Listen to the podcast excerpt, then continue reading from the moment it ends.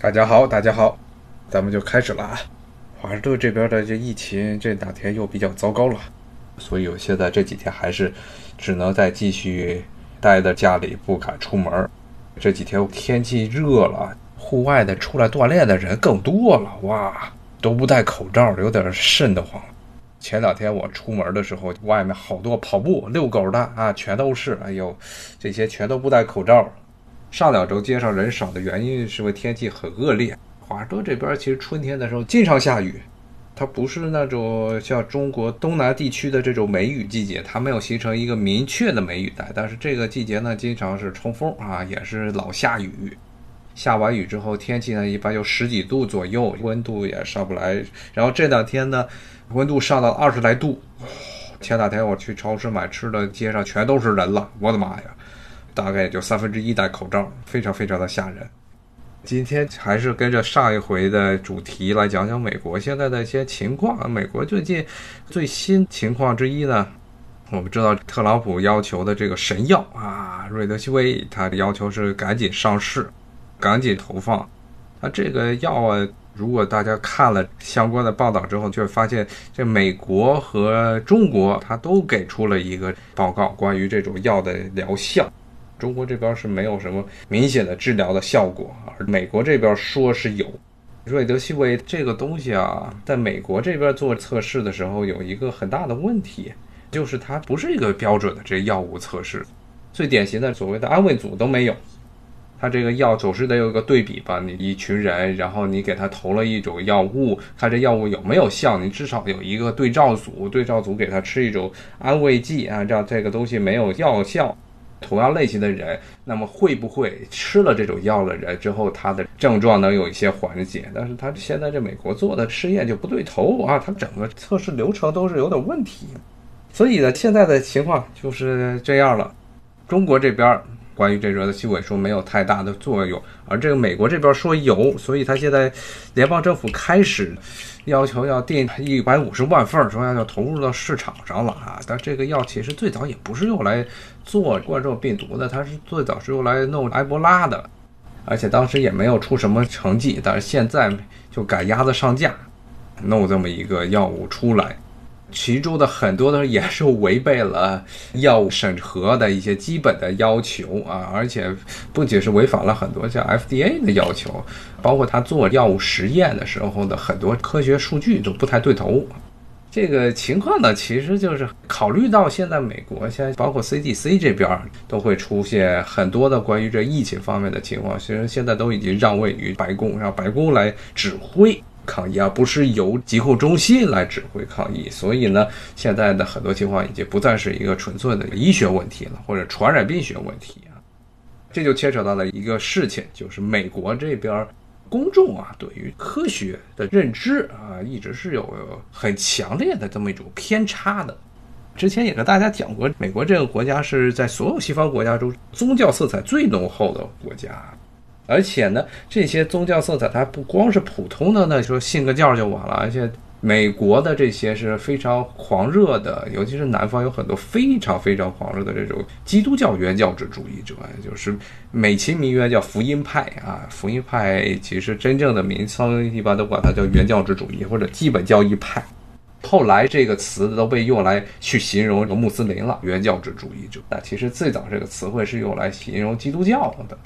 特别是美国的南方的这种新教派别，他们是严格要求所有的生活啊，还有信奉的东西啊，都必须严格按照圣经。圣经里没说的，就是不要去信。所以非常像后来伊斯兰教的一些派别，后来所以就管伊斯兰的那些教的派别也叫原教主义。结果现在大家一提到原教主义，好像都想到的是穆斯林啊，这又是一个概念偷换。就像民主这个词，从古代希腊的时代，其实跟现在美国啊，包括欧洲绝大部分国家实行的这种民主制度是没有任何的关系的。democracy 这个词，它的希腊语原意就是人民执政、人民政体，它就说人都要起来参政，不是说你选一个代表出来就执政啊。现在的东西，严格意义上来说是不能叫做民主制度。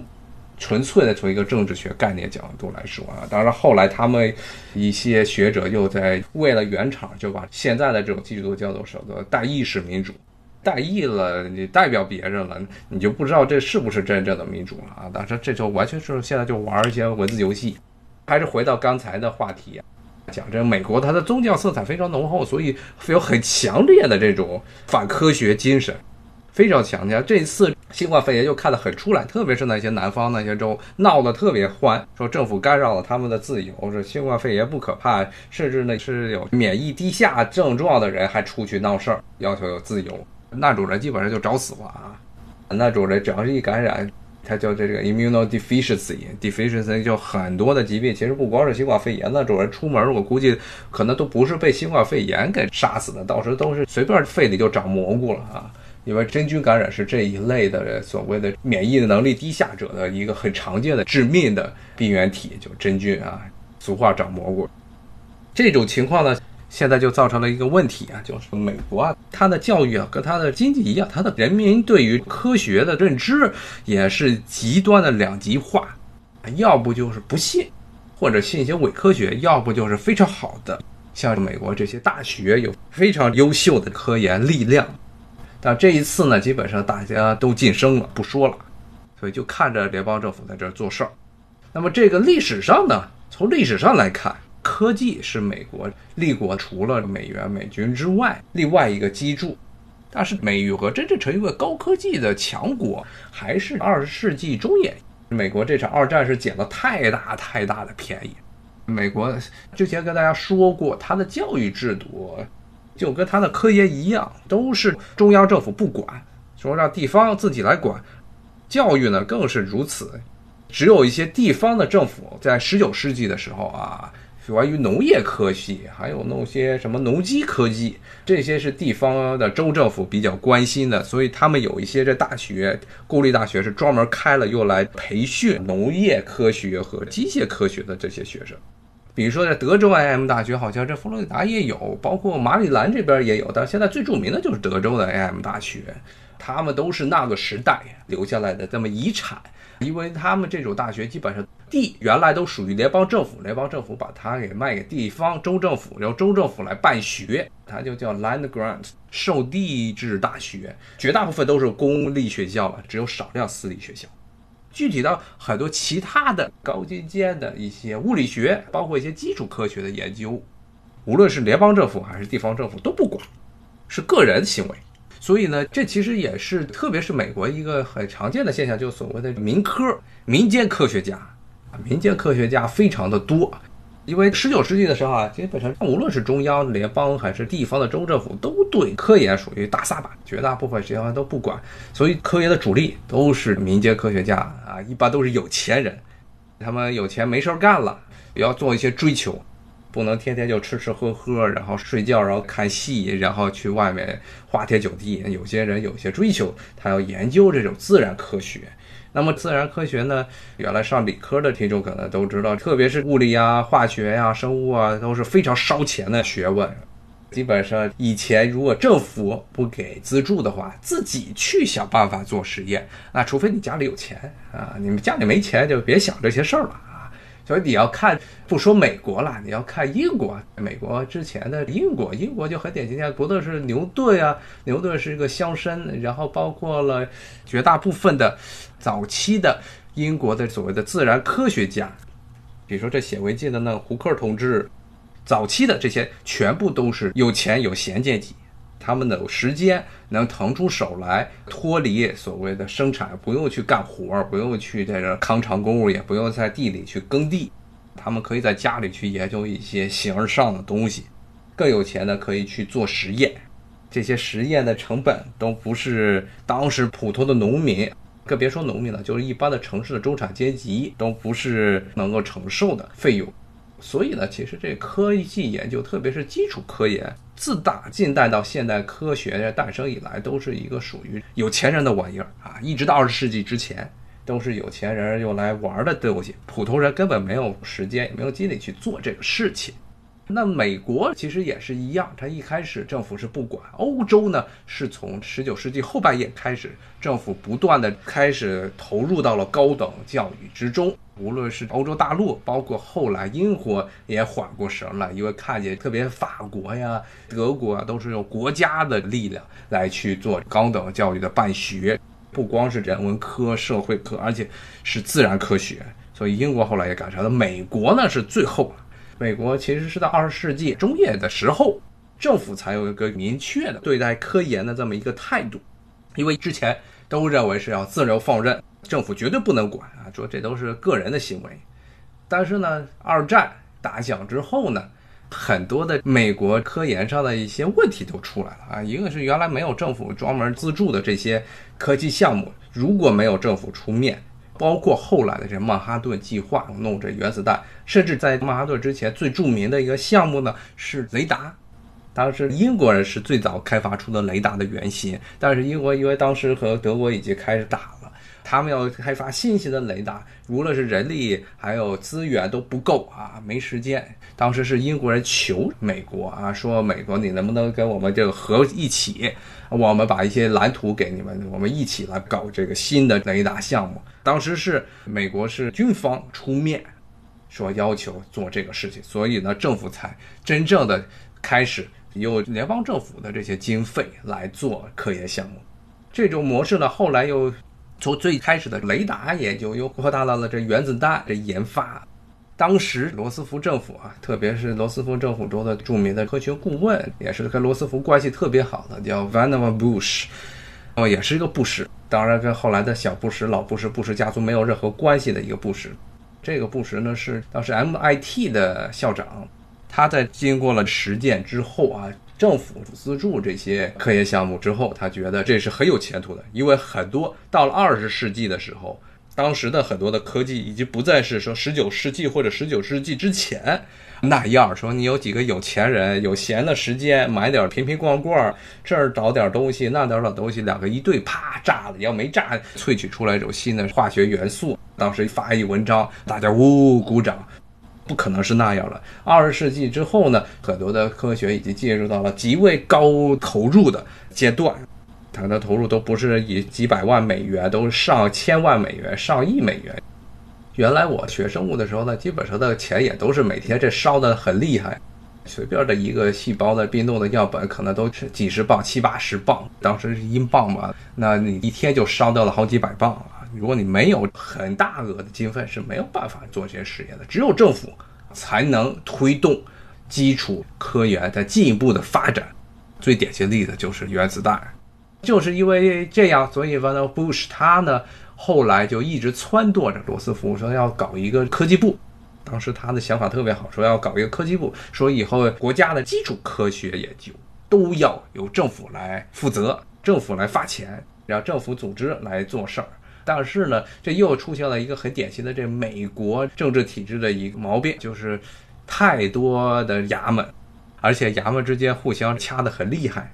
当时是因为国防部组织了很多的与军事有关的科技的研究，所以呢，他们不愿意再弄出来一个新的科技部出来去跟他们抢饭碗，所以国防部一直是严格反对要搞一个专门的科技部。最后呢，扯了半天，而且罗斯福后来也死了，上来的杜鲁门呢，杜鲁门这个人呢，本身文化水平非常有限，经常是口吐脏话。他这个人上来是靠了地方的政治大亨把他给扶持上来的，结果呢，他地方上的那个政治民主党的这大佬呢，最后还东窗事发了，因为那个人呢跟这个黑道啊关系太密切。民主党这个党派啊，现在好一些了，在历史上呢，一直是可以说是他的暗箱操作要比共和党要多。因为民主党最早从南方起家，当时的一些很多的竞选的理念都是在地方找所谓的政治大佬啊，他们有专门的 political boss，叫政治大佬。这些人呢，基本上都是白黑两道通吃的啊。到了选举的时候，他要雇那些流氓去打对方敌对的党派的人物，然后还要跟政府做公关，然后要跟舆论做公关，然后用合法的方法和不合法的办法来想办法让民主党候选人能够选举。获胜，我说的政治大的 political boss 指的是地方，不是中央这一个层面。都是指的一些重点的节点城市啊，比如说像圣路易斯啊，像芝加哥呀，像这些大城市，特别是民主党和共和党争夺比较激烈的地方。那么这些地方的民主党大量雇佣了这种其实有点流氓性质的人，然后呢，他们是民主党的代言人。那么他们呢，想各种办法，无论是政绩的办法还是暴力的办法来干扰选情，这个是民主党一直的操作。一直到现在，你看这一次的桑德斯，他的这次竞选失败，竞选失败的一个很大的原因，就是因为民主党内部他其实一直是在进行这种内部的勾兑。桑德斯他这次是已经主动退出了，然后把民主党总统候选人的位置让给了拜登。但就算是他能够在选票上呢，呃，能够比拜登要多，那么民主党还有一个独门的绝技。他是跟共和党不一样的地方，他叫超级代表啊，super delegate。这些人他们一张票相当于好多人，有的权重能占到百分之十五到百分之二十，非常多的人。他一张票的人抵上几百张票、上千张票。这些人就是最早民主党他们内部啊进行各种权衡利益勾兑之后。最后进行大佬们表决，应该派谁上啊？那么这些人再去投票啊。所以呢，像桑德斯这种，他其实根本就不算是民主党内部的人士。如果呢跟拜登最后打得不可开交，那民主党最后那肯定就有这么一招所谓的超级代表，就把桑德斯的这些票又全部都给作废了啊！因为他们一张票相当于别人几十张票、几百张票，那怎么玩？没办法玩。好，咱们还是回到科技这个问题上。所以在后来，杜鲁门其实就是这么从地方，他当时一战结束之后开了一个衣服店儿，对，密歇根的乡下服店店老板啊，然后就破产了。要不是这个政治大佬进行扶植的话，这人他也进不了美国华盛顿的参议院。所以呢，他这个人本身是典型的知识储备很少，是靠别人抬上来的，所以也非常自卑。尤其是跟 Vannevar Bush 这种呢高级知识分子啊，大学教授、大学的校长相比呢，就是两个世界的人，所以他对搞科技部这种行为呢非常的不满。杜鲁门就典型的红脖子，然后他看不起这些东北部美国东北部新英格兰这边的精英。最后呢，所以科技部这个计划就黄了啊，取而代之的呢是弄了一个不能叫不伦不类啊，但是就是处境非常尴尬的这么一个东西，就是国家科学基金。就在 Alexandra 这个城里，这个国家科学基金呢只负责拨钱，他没有办法控制这些科研的具体的操作，不能够进行微操。联邦政府呢也并没有出台一个真正的中央层面的科技政策，它就是靠出钱，然后呢由这些大学还有科研单位来进行操作。所以在后来。美国就没有一直到现在都没有一个非常全国性的这么一个科研政策。但是呢，好处呢是有两点，一个是美国战后之后非常有钱啊，政府非常有钱，钱呢真的是，尤其是跟欧洲那些国家比啊，跟他原来的竞争对手欧洲国家比呢，都是海了去了啊。包括我原来在英国上学的时候，那些老师都还羡慕美国的学校。随便想做一个科研项目，咵把几十亩的地就圈起来就开始干了。英国那边就根本就没有那么多的资源啊，能去干这么庞大的这些科研项目。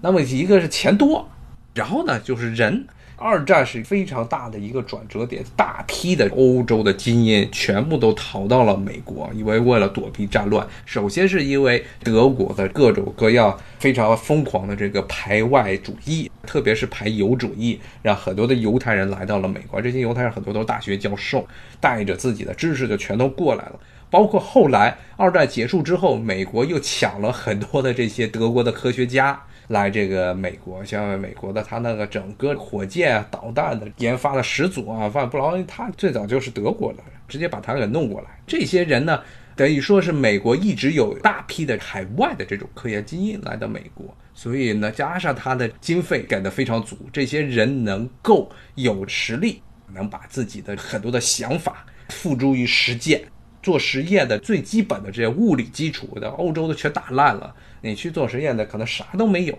所以呢，其实说白了啊，这个美国科技它之所以能够这么高，其实最基本的原因，你说很多的制度原因。你要说制度的话，啊，其实美国连一个全国性的这么一个科研政策都没有。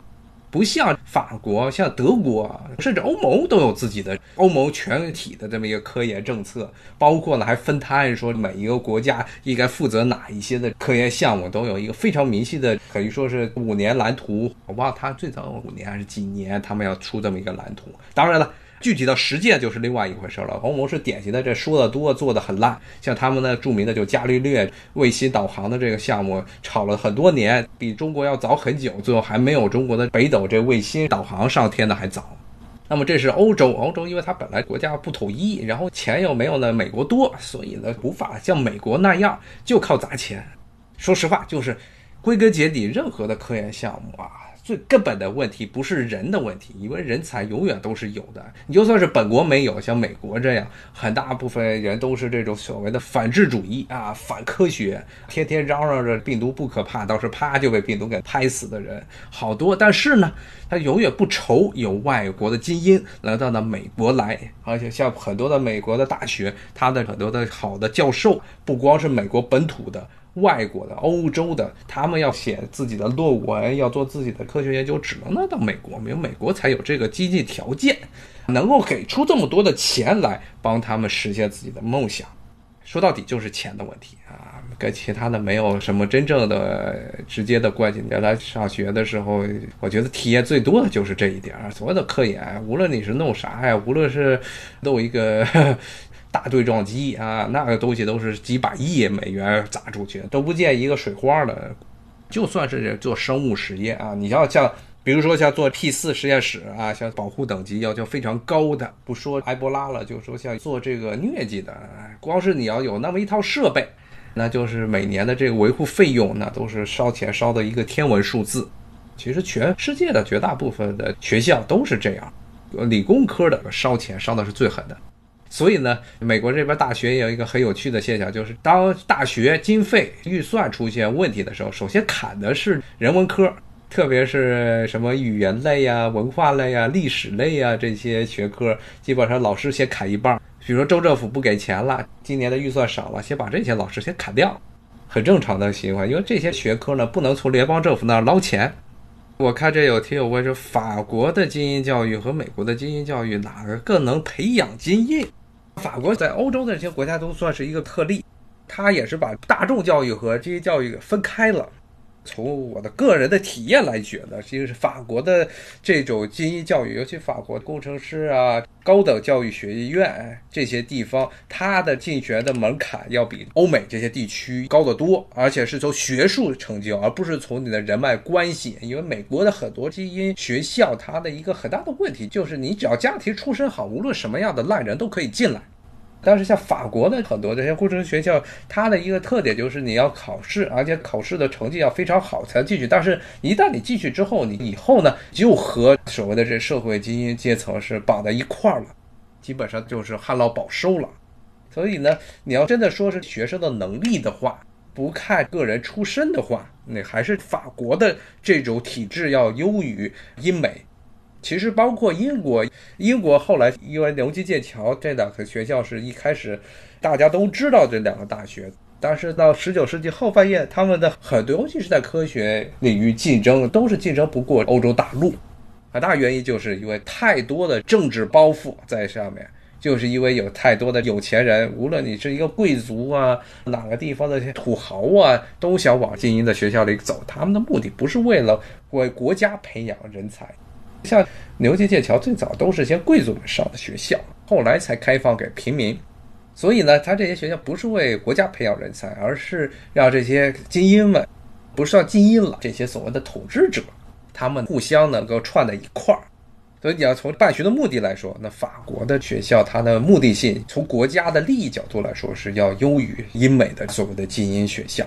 但是呢，你要是想在很多的领域有所发展，特别是这些理工科的领域有所发展，还必须最好还是只能来到美国啊，其他地方可能都还是差一个档次。包括欧洲，欧洲最好的学校可能在美国，无论是从经费上来说，也不能排到前十。很多包括像牛津、剑桥这样的地方，它的经费也是给的是比相对来说比较有限的经费。还是那一点，就是因为像美国这些大学。比如说哈佛了，哈佛每年的光是校友捐的钱就足够可能很多中等发达国家的全国的教育经费，包括甚至很多的州立大学这些学校，它的钱都是非常多的。钱多人就好来，人一多了，因为好的老师都往美国这边跑，好的学生那就跟着老师走，老师在哪儿他们就去哪儿。尤其是到了研究生、博士生这一级别，大家都是奔着老师去的。优秀的人才在哪，他们就会去什么地方。就算是就像耶鲁这种地方呢，基本上就是一大半都是富二代的这种人存在。但是呢，只要你给这些好的老师钱。让他们来这办科研，不愁你有好的学生跟着一起过来。这也是可以说是，就是因为美国通过自己的金元，可以说是通过金元公司，一九五零年代、六零年代，把大量的欧洲啊，包括后来像亚洲，包括中国，甚至印度优秀的人才，全部都吸引到了美国。这纯粹就是一个靠金钱构筑出来的积极的这么一个生态链。那好学生跟着老师走，毕业之后呢，很多人就留下来了，这是一个自然而然的现象。所以现在就出现一个很大的问题，就这些年美国排外越来越严重，因为这些海外外国精英来到美国，他们与美国的普通的民众的思想还是有隔阂的。特别是这两天在电视上看见的那些占领州政府、州议会呀，然后在街上闹事的，跟那些人其实是完全是两种生活态度啊，等于。他们对这些普通人是没有什么太多的理解的，但是呢，这些普通人，特别是下层的美国白人，他不管你是哪个国家的人，你只要是外国人，他们就觉得你的到来就是对他的 伤害。所以呢，这些年，特别是经济一直不是很景气，然后美国的普通白人，不是属于中上层的这些阶级的白人，他们的真实收入是在不断的减少，因为这物价都在往上涨，工资不涨。而且美国，特别是从九十年代到零零年代初的时候，这一段时间呢，美国的成年白人他的平均寿命，在所西方发达国家中是唯一一个平均寿命在下降而不是上升的国家。就因为他这些很多下层白人的普遍的贫穷化和健康状况的恶化，以及不断高涨的医疗成本，造成了这些美国普通白人他在死亡年龄上反而比原来更早了。但是出现这些原因之后呢，就像现在这个新冠肺炎的情况一样，他们首先都是想到的不是怪自己人，首先是想的说是要怪外国外国人。之前也跟大家讲过，这个美国本土的学生确实理工的能力非常有限，你不能说全部都很差。但是呢，确实是，特别是工科啊，他们大量的依赖于外国的这些研究生和博士生帮他们打工做实验，所以长期以来，如果美国的排外过于严重的话，最后肯定会让这个美国自己砸到了脚板。美国的很多高科技，包括你看谷歌的创始人都是外国移民过来的，他们这些人呢，是美国科技企业赖以生存的根本。但是呢，当然这个事情呢。政客啊，和这些现在的企业的高管都是一样，他们都是一个非常短视的人，不是政治家啊，只能叫做政客。他们只管自己四年的任期。像参议员当然有可能会干到终身，但是众议员的话，有的时候干两届，然后赶紧就退休了，去外面捞钱。他们这些人就是在台上闹得很凶，然后之后下来去闹钱。至于国家之后的，特别是科研这一块儿，如果把外国人都赶走了，后面该怎么办？他们就不管了，这是以后的人再去帮着以前的政府做的这行为来擦屁股了，他们就不管了。但是呢，需要强调的一点就是，确实是美国这普通民众啊，他的科研素养确实是因为他这种教育问题造成了很大的弊病。如果无法让美国普通民众的他的科学素养能够继续提升的话，那最后只能害到美国自己。现在的美国教育就是这个样子，也没有办法。只能够在这提出现象，也没办法，除非有大的改变。但这些改变的话，都可能会撼动美国很多的政治意识形态，甚至政体，那就不是我们能够讨论的问题。我看这最后我回答一下这个听友的问题：印度人会不会主导美国科研？印度现在的问题啊，就是印度很多的学生啊素质非常好，但是呢，总体而言，印度的来美的学生的水平要差中国一些，差很多。他们的好的学生非常好。但是呢，参差不齐现象非常严重，因为印度这个国家，它本国的这科研实力非常低下，而且作弊现象呀，还有论文的靠谱程度非常低，可信程度非常低。当好学生非常好，有的特别他们的数学能力，包括很多的科研能力，都跟中国学生一样，甚至比中国学生还好，因为他们的语言不成有问题。所以，印度人以后能不能主导，这还是很大的一个未知数。他们真正的高素质印度人才的数目是有限的，可以看得见的。好，今天呢，我就跟大家聊到这儿。今天就讲了讲这个美国，它政府在科研中扮演的什么角色，其实就是砸钱的角色。它不能够自己主导很多的科研项目，都是下放的公司，下放到很多的大学，让他们去做科研啊。当然呢，像能源部啊，像国防部也有一些下属的研究所和科研单位。我们其实下一回可以跟大家讲讲，像一些美国所谓的黑科技。其实这个互联网啊，包括鼠标啊，包括条形码啊这些东西，为什么它能够存活下来？这其实跟美国中央联邦政府没有直接的关系，但是跟美国一些特殊的各大部委的一些体制是有息息相关的地方啊。那咱们下一回呢，再继续跟大家讲这些话题吧。好，那今天呢就先跟大家聊到这儿，咱们明天呢还是同一时间啊，不见不散。谢谢大家，拜拜。